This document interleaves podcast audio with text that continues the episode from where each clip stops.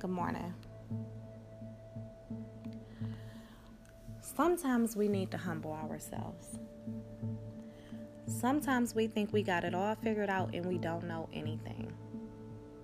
We come up with all these visions in our mind and we come up with all these conclusions of what we think this is and what we think that is. And sometimes we're, we're not accurate. But it's okay.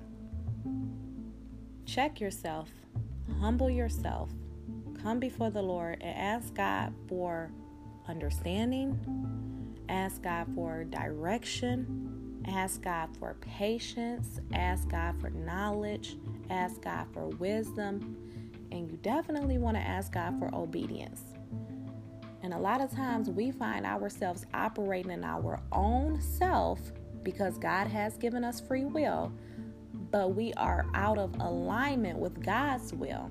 So it's times where God will show us something and tell us exactly where we need to be at and what we need to be doing.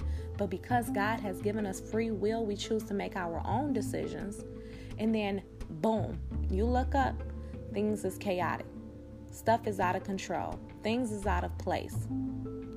And things would have been in place, things would have been in control if you would have just listened to that voice, if you would have been obedient, and if you would have did what you knew what you were supposed to do in the first place. So I say to you on today, humble yourself.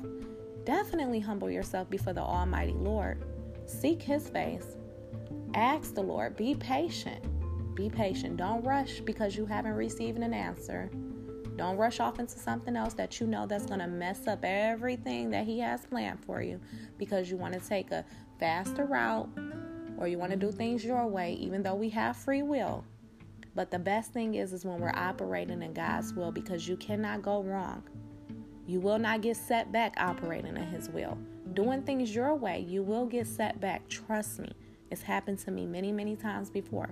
Learn to humble yourself. Learn to be obedient. I hope that this message has encouraged you and inspired you on today.